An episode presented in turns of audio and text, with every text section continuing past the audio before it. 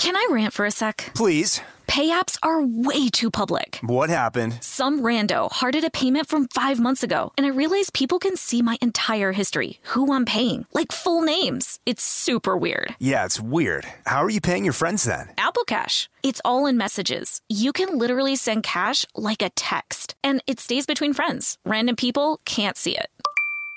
Did you just pay me $1 on Apple Cash? Shh. Services are provided by Green Dot Bank. Member FDIC. Terms apply. This episode is brought to you by PNC Bank, who believes some things in life should be boring, like banking. Because boring is safe and responsible, level-headed and wise. All things you want your bank to be. You don't want your bank to be cool or sexy. Sexy is for 80s hair bands, not banks. That's why PNC Bank strives to be boring with your money so you can be happily fulfilled with your life. PNC Bank, brilliantly boring since 1865. Brilliantly Boring Since 1865 is a service mark of the PNC Financial Services Group, Incorporated. PNC Bank, a National Association, member FDIC. The state of Tennessee is one of the few places where the sounds are just as breathtaking as the sights. Whether that's live music at a historic music venue, the crack of an open fire at a campsite in the wilderness, or hearing kids laughing as they explore what's right around the bend, Tennessee just sounds perfect. Start planning your trip at tnvacation.com. Tennessee sounds perfect.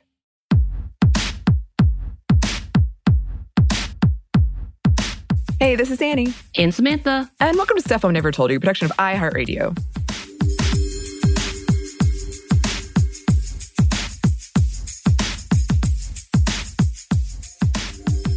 And it's time for another Female First, which means we are thrilled and delighted to once again be joined by our good friend, Eves. Hi, Eves. Hi. Hey. It's always so wonderful to have you on, and we always have such fun conversations right before we start recording. Yeah, we do. And I feel like it's my fault often for taking us on those tangents.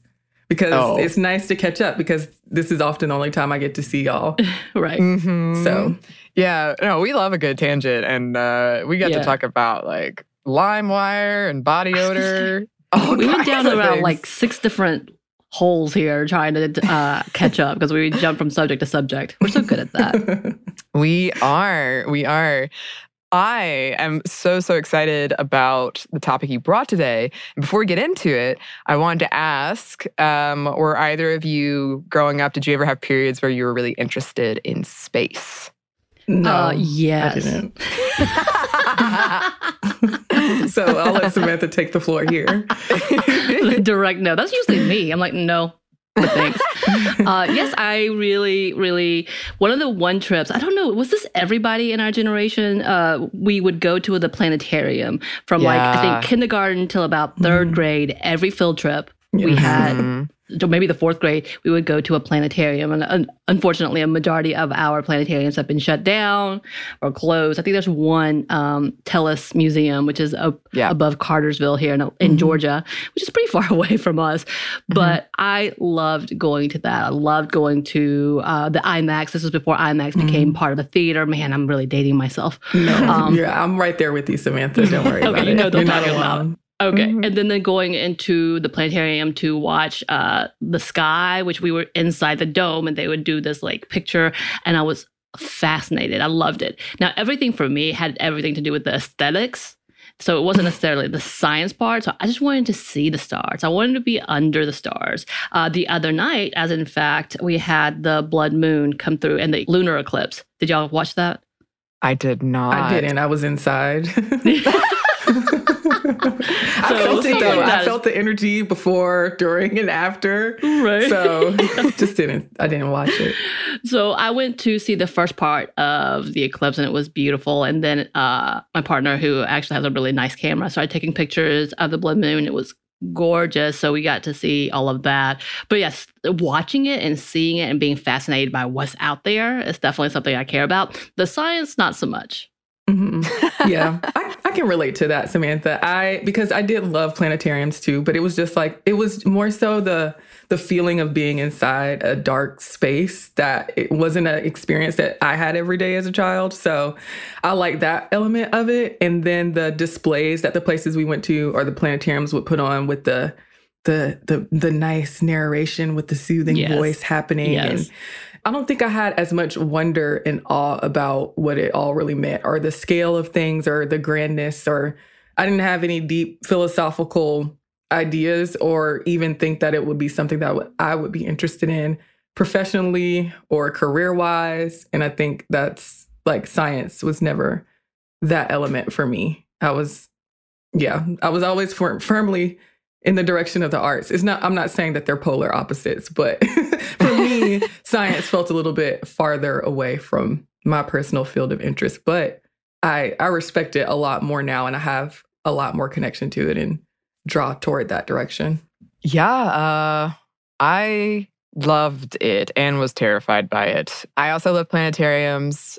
We went to the NASA Center in Huntsville, Alabama when I was in sixth grade. Of course, because you're in sixth grade, that trip was full of drama, but it was cool. And I loved, like, I have over 3,000 of those glow-in-the-dark stars on my childhood roof, which my mom later found out and then lamented. And she's like, we'll never be able to sell the house. And I'm like, this is a benefit. They're going to be lucky to have this. I did constellations and everything. But I love the aesthetic as well. And that was one of the reasons I did that. I had a telescope. I also used to just draw the planets. I don't know why, but I thought they were really pretty. And now, as Samantha knows, I have a galaxy projector, and I'll put it on at night, and it'll help me like relax. And sometimes I'll write to it, or sometimes I'll just listen to music and look at it. I love it. However, I was terrified of space, even though I loved science fiction, and even obviously space operas, as they're called, space fantasy, because of a prank that was played on me when I was 9 years old that was very successful, but I'm still angry about it. So it was a weird dynamic where I loved it, but was terrified. And I was like, never would I ever go to space. And then once I got older and I really loved like the science of it. I loved like the, figuring out how old stars were and stuff. Then I was like, oh, I'd like to go to space, which was a very big change for me. I probably never will, but. Oh, I thought this was going to be one of those moments, those Annie moments where you uncover something about your weird and very interesting life that you're like, and I did and when I was 12. No. I have not done that. I've hiked very high mountains, and that's probably the closest I will get. And that's fine. It sounds like a very dangerous space. Yeah. Anyway. That was a nice ending. Thank you. I love it. And I think the one thing both the space and ocean is that there's so much discovery to be had still, and the unknown is that scary part. Yeah. Yeah, and recently, I don't know if this is one of the reasons you chose this topic, Eves, but we had that first photo of the black hole and also the sound that it makes. I was listening to it, and it was beautiful and haunting. I was like, oh, yeah. I'm a little nervous about that. You can feel the vast expanse of everything. Yes. Well, with all of that being said, who did you bring for us to discuss today, Eves? Well, yeah, I do just want to say as part of the segue, like I think that it is relevant to the way that Maria Mitchell, who is our topic today, thought just about how little we know and how much of exploration and discovery and scientific investigation comes from curiosity and ignorance. And yeah, so I think that there is a similar thinking there in what you just said to what the way that Maria Mitchell operated in thought as well. So in terms of her first, she's considered the first recognized professional female astronomer in the United States. And she was also the first female member of the American Academy of Arts and Sciences. And she was the first person in America to discover, or in the world actually, to discover the telescopic comet that she observed. And we'll get to that story of hers a little bit later because it's one of the things that she was super well known for. But not the only thing, because there are a lot of markers of success in her story. There are a lot of firsts in her story, even some other ones that I didn't mention. So yeah, there's a lot about her story that is very impactful in the scientific realm, in the realm of observation of the skies and astronomy. But she also touched on education, and I think is an inspiration and role model in many ways as a person who delved really deep into the work that she was doing and really cared about passing on that work to other girls and young women and students and potential students of astronomy. Yeah, she's got a lot of fascinating, just like random kind of, they were presented as throwaway facts in her story. And I was like, wait, I want to know more about that. Yeah. What? It's really interesting. And I'm, again, angry that I hadn't heard about it before and glad that you're going to tell us all about it. I am too, because I think usually in these, I think sometimes she might be on the scale of a little bit more well-known, but I also think that's because of her own background. She's a white woman from the United States of the 1800s. So it's a little bit, I think more people have had access to her story, but it's still not one that is super well-known, even though she actually did a lot for the fields that she was in. And I do, in these episodes, try to bring more stories from marginalized people, but she had such an impact on the field of astronomy and had such a fascinating story. And of course, it's always worthwhile to tell stories that aren't as well known. Even if you are a person who's in science, like there's a good chance that you may not know her story. So yeah, I'm really excited to talk about her today. Yeah. Should we get into it? Yeah, let's do it. So she was born on August 1st, 1818 in Nantucket, Massachusetts.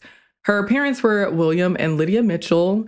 Her father was an amateur astronomer, a teacher, and he later worked for a bank, and her mother worked for a library. She had a big family. She was the third of 10 children. And her ancestors and her parents as well were Quakers. And Quakers, if you're not that familiar with who they are members of the Religious Society of Friends, which is obviously, as a religious organization, like has a lot more depth to it than I'm going to explain right now, but it has ties to Christianity, though not all Quakers are Christians. Their values emphasize peace, equality, and simplicity. And the history of their treatment and their advocacy of other people's human rights causes is very complex, but you will often see Quakers' names associated with human rights causes in U.S. history. Like they were known for being involved in movements like abolition and women's suffrage and Native American rights. So there are links there. And her parents were obviously tied to that religion, but also really cared about education for her and her siblings and really emphasized that throughout their story. You'll see that her father and her mother, but her father, especially as an amateur astronomer he was, had a huge influence on her. They really cared about books, a thing that I love in their story. And her love for books really shines through and how she thinks everybody should study through books. So I'm all the way here for that. But so her parents had a huge influence on her. Because Nantucket is an island and the work people did there required them to be at sea, the men that lived there were often away from home, and women would hold down the fort at home while men were away for long periods. And this, plus the presence of those Quaker values that we talked about, created conditions of relative independence for women. And her parents, because her parents valued education for all their children so much, the girls learned to sew, they learned to cook, but they also learned to read. The children went to school, but they also studied at home with the help of their parents. And early on, Maria showed an aptitude for math. She learned to use the sextant and the telescope. And at 12 years old, Maria and her father observed a solar eclipse through a telescope in her home. And when she was 16, she left the school she was attending, but she soon began working there as an assistant teacher. So her pathway toward the illustrious life in astronomy that she had started pretty early. When I'm thinking, I'm like, oh my gosh, she was 16 and she was already starting this? Yeah. Pretty cool.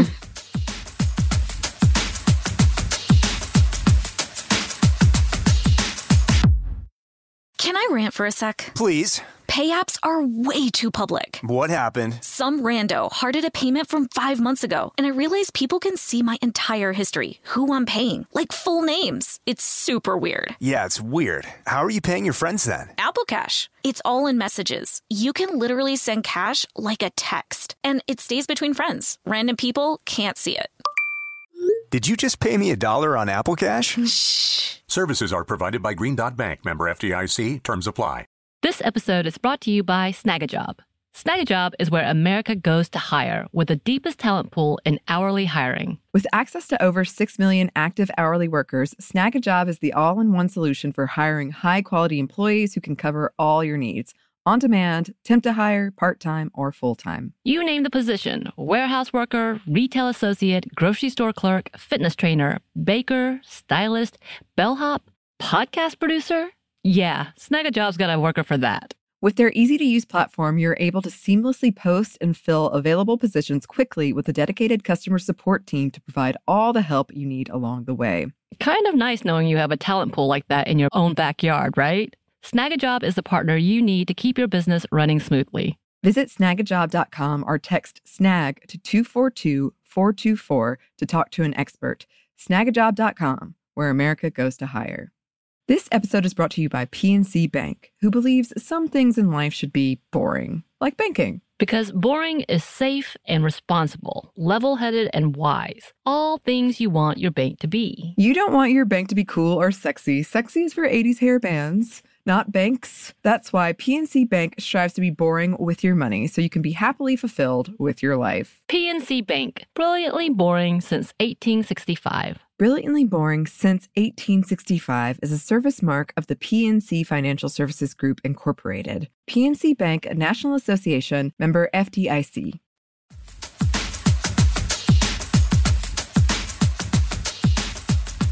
She soon opened a school of her own where she admitted students of color, which was controversial at the time.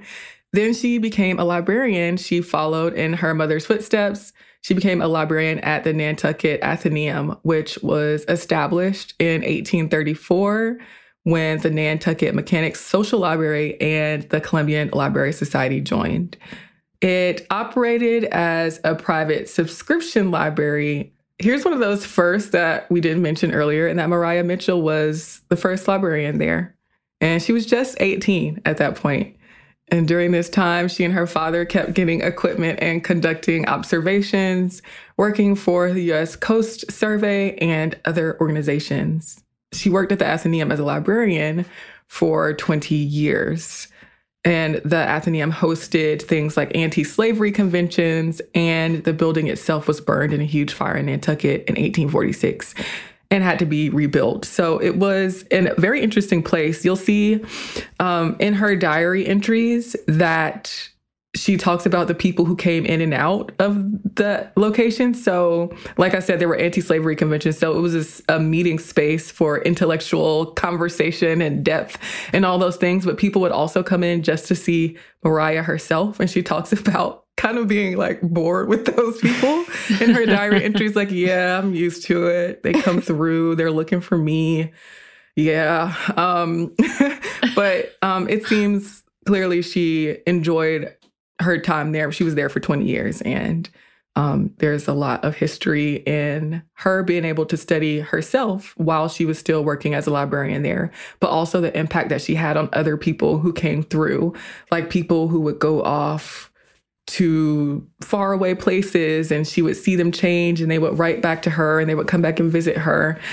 So some pretty warm and interesting interactions it seems like she had there, in addition to all of the people that she came into contact with while she was there, people like Frederick Douglass, who came for those meeting spaces over issues like women's rights and abolition. Anyway, on the night of October 1st, 1847, she spotted a comet when looking through her telescope. So rewind back in 1831, the King of Denmark offered a gold medal to the people who were the first to discover their respective telescopic comets. I'm using finger quotes right now because telescopic comets are comets that you couldn't see without a telescope. So that king was dead. But thanks to his son, the offer still stood. And that comet that Maria observed, others observed the comet after her, namely Francesco De Vico on October 3rd. And there were other people as well, but he reported that to others. And De Vico, as the first to spot it in Europe, was thought to have earned that medal, but he didn't because he saw it after Maria and because she saw it a couple of days before him. And that was eventually recognized. Maria's father sent mail to Harvard University talking about the discovery and how it was delayed. There was delays for weather because it had to go through the mail. So there were delays because of that. So it was an unfortunate happenstance. And Edward Everett, who was the president of Harvard University at the time, advocated for Maria being the deserving prize winner. And she was recognized as the first to have observed it, though it took a minute for her to actually get her award in the mail. She was awarded for being the first person to spot that comet through the telescope. And the comet was named 1847-6, or now C-1847-T1 in the modern designation. And it was also known as Miss Mitchell's Comet. Oof, I love that. Would y'all want a comet named after y'all? I would, until it destroyed something, or I don't know. If it was a nice comet that was pretty in a way, then yeah. It was a nice, just says hello and moves on. Yeah, sure, why not? One of those nice comets.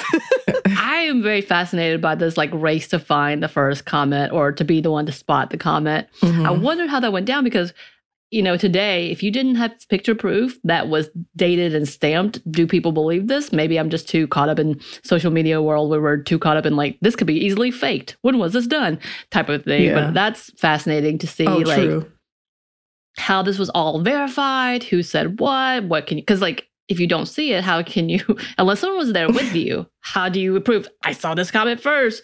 Yeah. I just find it very fascinating. And then also I love that people actually went to bat for her. Mm-hmm. In order to make sure that she got that credit. But it's very interesting. I'm how do you do this? This feels like a whole drama that you have to do somehow to show that you were the one to see it. Mm-hmm. Yeah, that's a good point, Samantha, because it's really hard to be believing of these kinds of things in the era of deep fakes. Right. And I wasn't even thinking about it in that way. That's definitely one way to think of it. I was thinking about it in the way of there is in other ways, there's such a rigorous process of documenting something, for instance, for the Guinness Book of World Records. And also we have, I guess, maybe, I'm not sure, I might be speaking in front of myself right now, but that we have such a specific understanding of the scale of things because we're so connected globally at this point in time. Right. So I find myself thinking of course somebody somewhere did that before. We just don't know about it because there are nearly 8 billion people on the planet and the world is so big and so many things have been undiscovered and so many people don't have access to resources to report things. And, right. I think that a lot with a lot of these firsts, they're has to be someone right. else.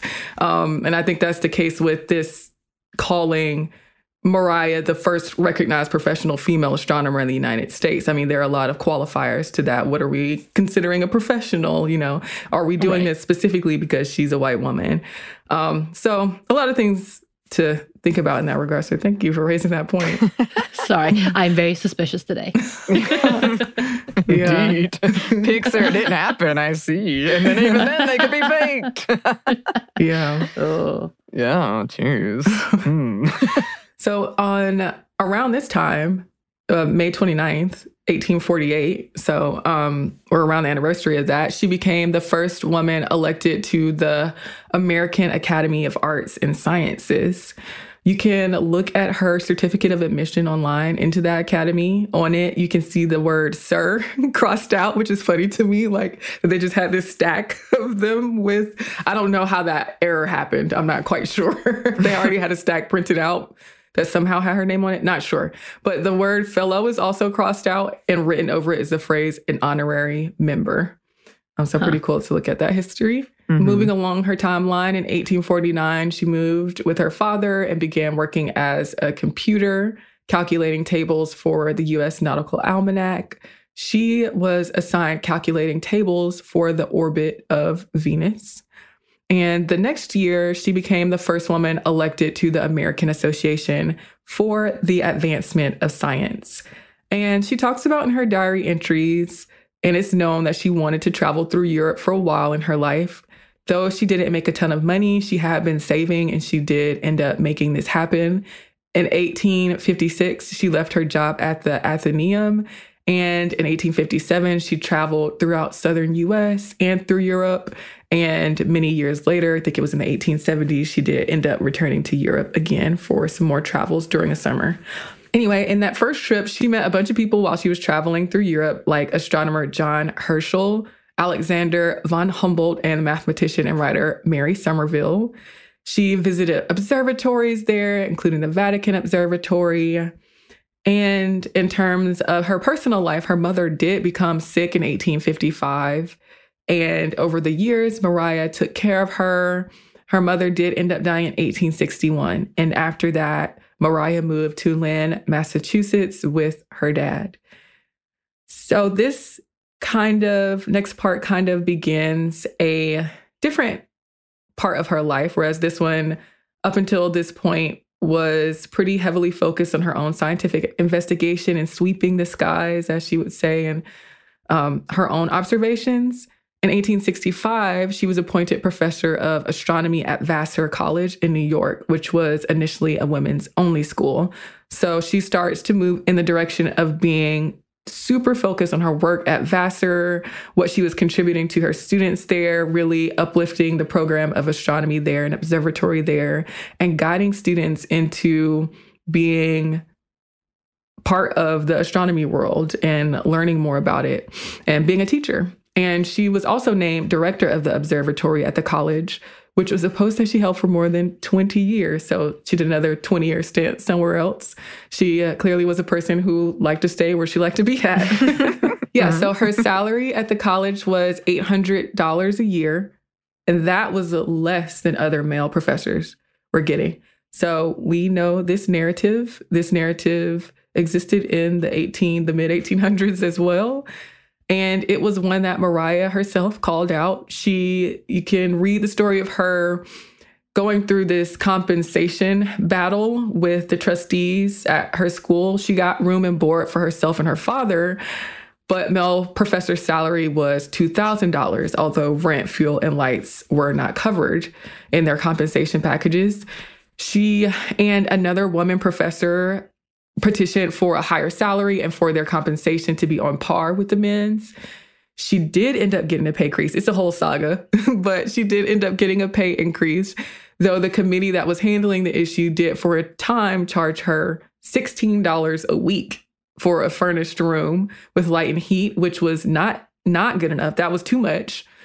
And that number also effectively lowered her salary for that, which she deemed too high. So that was going to be a problem. That wasn't going to work for her. So she wasn't going to settle for just getting a bump in her pay. She had to, make sure that she was actually being fairly compensated. And of course, as those battles go, she didn't necessarily get everything she wanted. That number was eventually lowered to $10 a week, I think it was.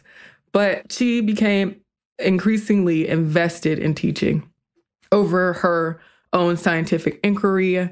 She continued, though, to work for the Nautical Almanac for a while, but she eventually let go of that work to focus solely on her work at the college. And there's a lot of they're pretty warm to read, all of the praise that she got from her students and her colleagues. Her teaching style was unconventional, and many of her students grew to love her after being in her classes. She would bring students out to the observatory at night. She wanted students to actually learn things rather than just memorize things. She also wanted them to study on their own and read rather than just be lectured to. And she recognized the value in her students learning on their own and arriving at their own truths through their own investigations. And she would publish her and her students' findings in journals.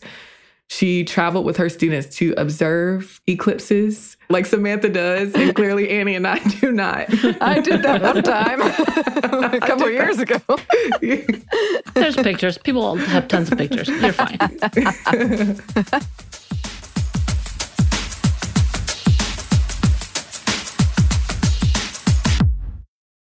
This episode is brought to you by Snagajob.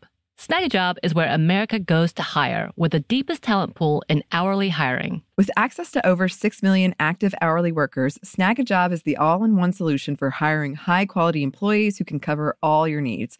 On demand, temp to hire, part-time, or full-time. You name the position: warehouse worker, retail associate, grocery store clerk, fitness trainer, baker, stylist, bellhop, podcast producer. Yeah, Snagajob's got a worker for that. With their easy-to-use platform, you're able to seamlessly post and fill available positions quickly with a dedicated customer support team to provide all the help you need along the way. Kind of nice knowing you have a talent pool like that in your own backyard, right? Snagajob is the partner you need to keep your business running smoothly. Visit snagajob.com or text SNAG to 242424 to talk to an expert. Snagajob.com, where America goes to hire. This episode is brought to you by PNC Bank, who believes some things in life should be boring, like banking. Because boring is safe and responsible, level-headed and wise. All things you want your bank to be. You don't want your bank to be cool or sexy. Sexy is for 80s hair bands, not banks. That's why PNC Bank strives to be boring with your money so you can be happily fulfilled with your life. PNC Bank, brilliantly boring since 1865. Brilliantly Boring Since 1865 is a service mark of the PNC Financial Services Group, Incorporated. PNC Bank, a National Association, member FDIC. The state of Tennessee is one of the few places where the sounds are just as breathtaking as the sights. Whether that's live music at a historic music venue, the crack of an open fire at a campsite in the wilderness, or hearing kids laughing as they explore what's right around the bend, Tennessee just sounds perfect. Start planning your trip at tnvacation.com. Tennessee sounds perfect.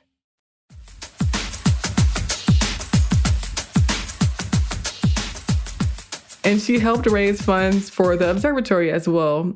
And she would publicly advocate in general for better women's education and the need for women in science. And she joined other groups. She was part of other organizations. In 1869, she became a member of the American Philosophical Society. She was also one of the early members of the American Association for the Advancement of Women, at one point even its president, and at another point headed its Committee on Science. So she was running in a lot of circles with activists and met them through things like speeches she saw. And some of these people were her friends. Some of these people were acquaintances that she met in her travels in Europe. So she had a pretty extended reach, but other people like Frederick Douglass that she knew, others were Ralph Waldo Emerson, Lucy Stone, and William Lloyd Garrison. So her father, who had a huge impact on her throughout her life, he died in 1869. And later in 1873, like I mentioned earlier, she spent more time in Europe. So one of the great things about her history is that you can read some of her own writing, and quite a bit of it, and quite candid as well, in the journal entries that she provided. And one she talks about, I mean, I could go on forever about these. She was very eloquent in the way that she put things as well. Her turns of phrases are pretty inspiring, I would say, because I know a lot of times we can read these old journal entries. Like if you've ever gone back to some of the other people we talked about in the past, and past Female First, a lot of them had journal entries as well. But sometimes they were written in the person's style of voice. So often it was interesting to read their stories, but they didn't necessarily put it in the best way. Like their diction wasn't the most interesting.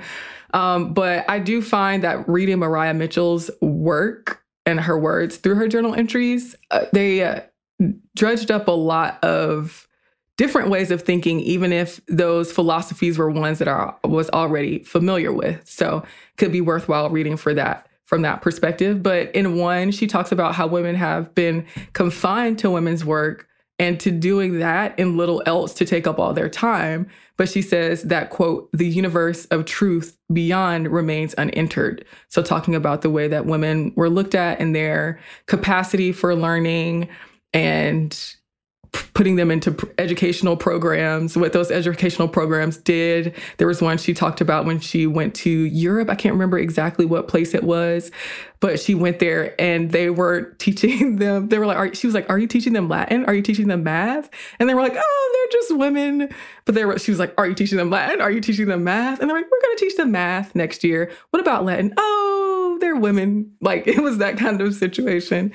And she says that, quote unquote, women's work actually makes women well suited to astronomical observation. And there is this one pretty cool quote where she says, the eye that directs a needle in the delicate meshes of embroidery will equally well bisect a star with the spider web of the micrometer. Routine observations, too, dull as they are less dull than the endless repetition of the same pattern in crochet work. So she's drawing this nice parallel between, quote unquote, women's work. In this instance, she's talking about embroidery and sewing, and the skill, not even talent, the skill that is necessary, because it's one that is built, one that can be learned, and drawing the line between that and the work that is done in astronomical observation, which is pretty cool. Like, not a parallel that I would have ever thought about, but it reads as pretty poetic. Mm-hmm. She talks about how she likes being outside at night, looking through the telescope and breathing fresh air. At one point she says, but her back gets tired and she gets cold, even though she really loves it, which I'm like, that's real. She may love something, but it may take a toll on you in a way. Also, she doesn't talk a ton about her personal life and her connection to religion before a certain point, like before the 1840s.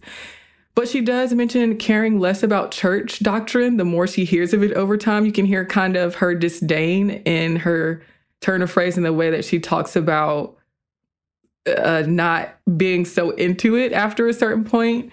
She says that, like her, a reverend that she knew, she comments on a reverend that came through, and she said that he, like her, is quote unquote religious only in feeling. So she never joined any church, though she did attend the Unitarian Church for some years. Yeah, so I think we could go into her journal entries forever, but they do provide a lot of insight on the breadth of experience that she had. Some, the good, the bad, and the ugly, all taken together. She talks about going to a slave market at one point. And then there's another part, which is funny to me, where she talks about going to a Black church where the pastor says they're, quote unquote, not much for talking, but it talked for a, quote, full hour. And I had to stop for that one, because I am so used to that as a person who went to the Baptist church. It's just so funny to me that this is from the 1800s and it was the exact same. She talks about all the exaltation that happens in the Black church that she went to and the call and response, which she wasn't used to, but I'm super used to as a Black woman who grew up in the church in the South, and how services and sermons were always far too long. But she has these moments where she talks about going to the slave market, and she acknowledges the tragedy of being separated from your family to be sold elsewhere. She's basically like, oh, you poor thing. You know, I couldn't imagine being separated from my family in that way. All of my kindreds or something like that, she says. And then that was obviously a paraphrase. Go and read it yourself. But in another entry, she says she doesn't think that the slaves are badly treated, just, quote unquote, sleek, fat, and lazy. And I'm not sure exactly what the word sleek means in that. I'm guessing it means something about appearance, but it is definitely used. It's paired with the fat and lazy idea. So it has to be something, you know, in those derogatory terms, basically, like, they don't seem like they seem pretty happy, you know, so there are these moments where you can see the contradictions in her thinking, and how the time that she was in and her being a white woman in the 1800s affected the way that she thought about things, and all the hypocrisy in that specific instance that was present. So it's always worthwhile going and seeing what the people said themselves, and so is the case for Mariah. And y'all know I love quotes, so I could go on forever, but I'm not going to. I do appreciate her thoughts on, she talks about how she doesn't know a lot. There's a quote where she says, I look back at my old computations, and like I see now that I don't really know a bunch more. You know, I'm a better thinker, but I don't know so much more than I knew there before. And she says that, the quote, "The world of learning is so broad, but the human soul is so limited in power. We reach forth and strain every nerve, but we seize only a bit of the curtain that hides the infinite from us." So her students enjoyed her, the way that she spoke too. They talk about how they were inspired by some of the things that she said, but she did resign from Vassar in January of 1888 to the disappointment of many of her students and colleagues. They didn't want her to leave so much that the trustees asked her to keep living at the college and using the observatory, which is where she was living. But she declined, and she went back to Lynn, Massachusetts, with her family, and she ended up dying just about a year later on June 28th, 1889. And the biography that was published posthumously in 1896 was Maria Mitchell, Life, Letters, and Journals. And that's where you can read a lot of her work. Her home was preserved, and she was recognized in the National Women's Hall of Fame. And a foundation, the Maria Mitchell Association, was established in Nantucket. And there was an observatory in Nantucket named after her, as well as another object in space, a crater on the moon, was named after her. So she has been remembered in many ways. Crater on the moon. Yeah, that's something I would like. I didn't realize people named craters. Not going to lie, yeah. That's the new one to me. Oh, yeah. I think we've talked about somebody else on here that had a crater. I do think there was one other person. I can't remember who it was. Oh. I missed that part. Well, now you know. Now I know again. Now I definitely know. I'm still learning as well. So yes, we are still learning. It was a fascinating story, and definitely the journal. As you said, the good and the bad. There are some excellent burns she has from like her time in Europe specifically, where she would like call people out, and I really appreciated that. Worth reading. And it is interesting to kind of get this window into what was going on at that time. And she was very good with words, but she was also very personable. I don't know if that makes sense. Like you could tell it was her. Like she was shining through what she was writing. Yeah, for sure. I think sometimes people's journals can read as just a log of things that happened, but she clearly really was meditating on things as she was going through them. And I think we get glimpses of both of those, like these really broad philosophical ideas. And then also like, you know, I went here in Europe and I talked to this person. So I think it's a nice mix. Mm-hmm. Mm-hmm. Well, I guess new goal, get a comment or crater named after us, everyone. Yeah. Sure. I'm not sure if that's on my bucket list, but right. I don't know if I would want a crater named after me.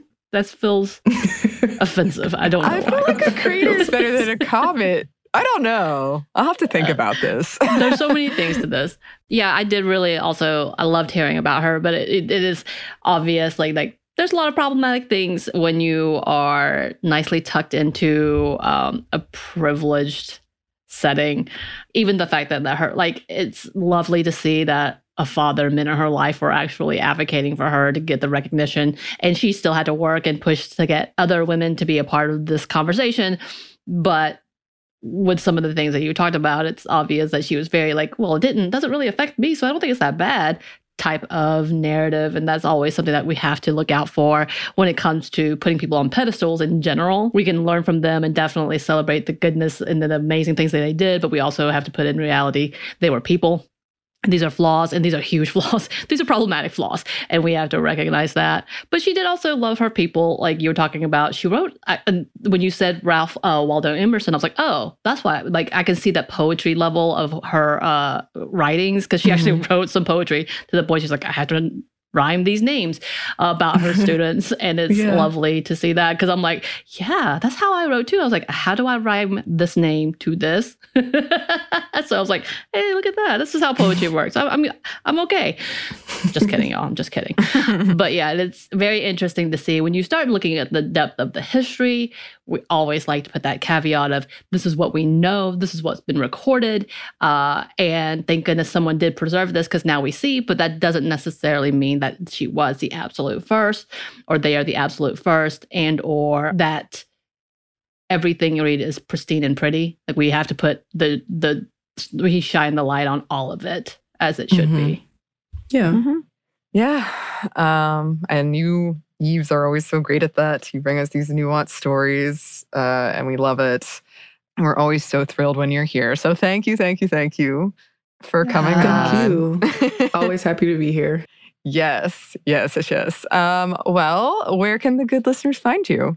You can find me on Instagram at Not Apologizing, on Twitter at Eves Jeffcoat, and you can find me on this here show on many other episodes of Female First. You can go back through the catalog. We're, I think, in the 20s at this point of episodes that we have, so you can hear about other people in history who were the first to do whatever they were the first to do. And that's about it. Yes. I think we're due for another celebration soon. I'm just going to... Are we sticking to the cheesecake and champagne theme, or are we going to... What else are we thinking? I don't know. We might have to switch it up next time. Okay. Well, we'll figure that out. In the meantime, listeners, if you would like to contact us, you can. Our email is stuffmediamomstuff@iheartmedia.com. You can find us on Twitter at MomStuffPodcast or on Instagram at Stuff I've Never Told You. Thanks, as always, to our super producer, Christina. Thank you. And thanks to you for listening. Stuff I've Never Told You is a production of iHeartRadio. For more podcasts from iHeartRadio, visit the iHeartRadio app, Apple Podcasts, or wherever you listen to your favorite shows.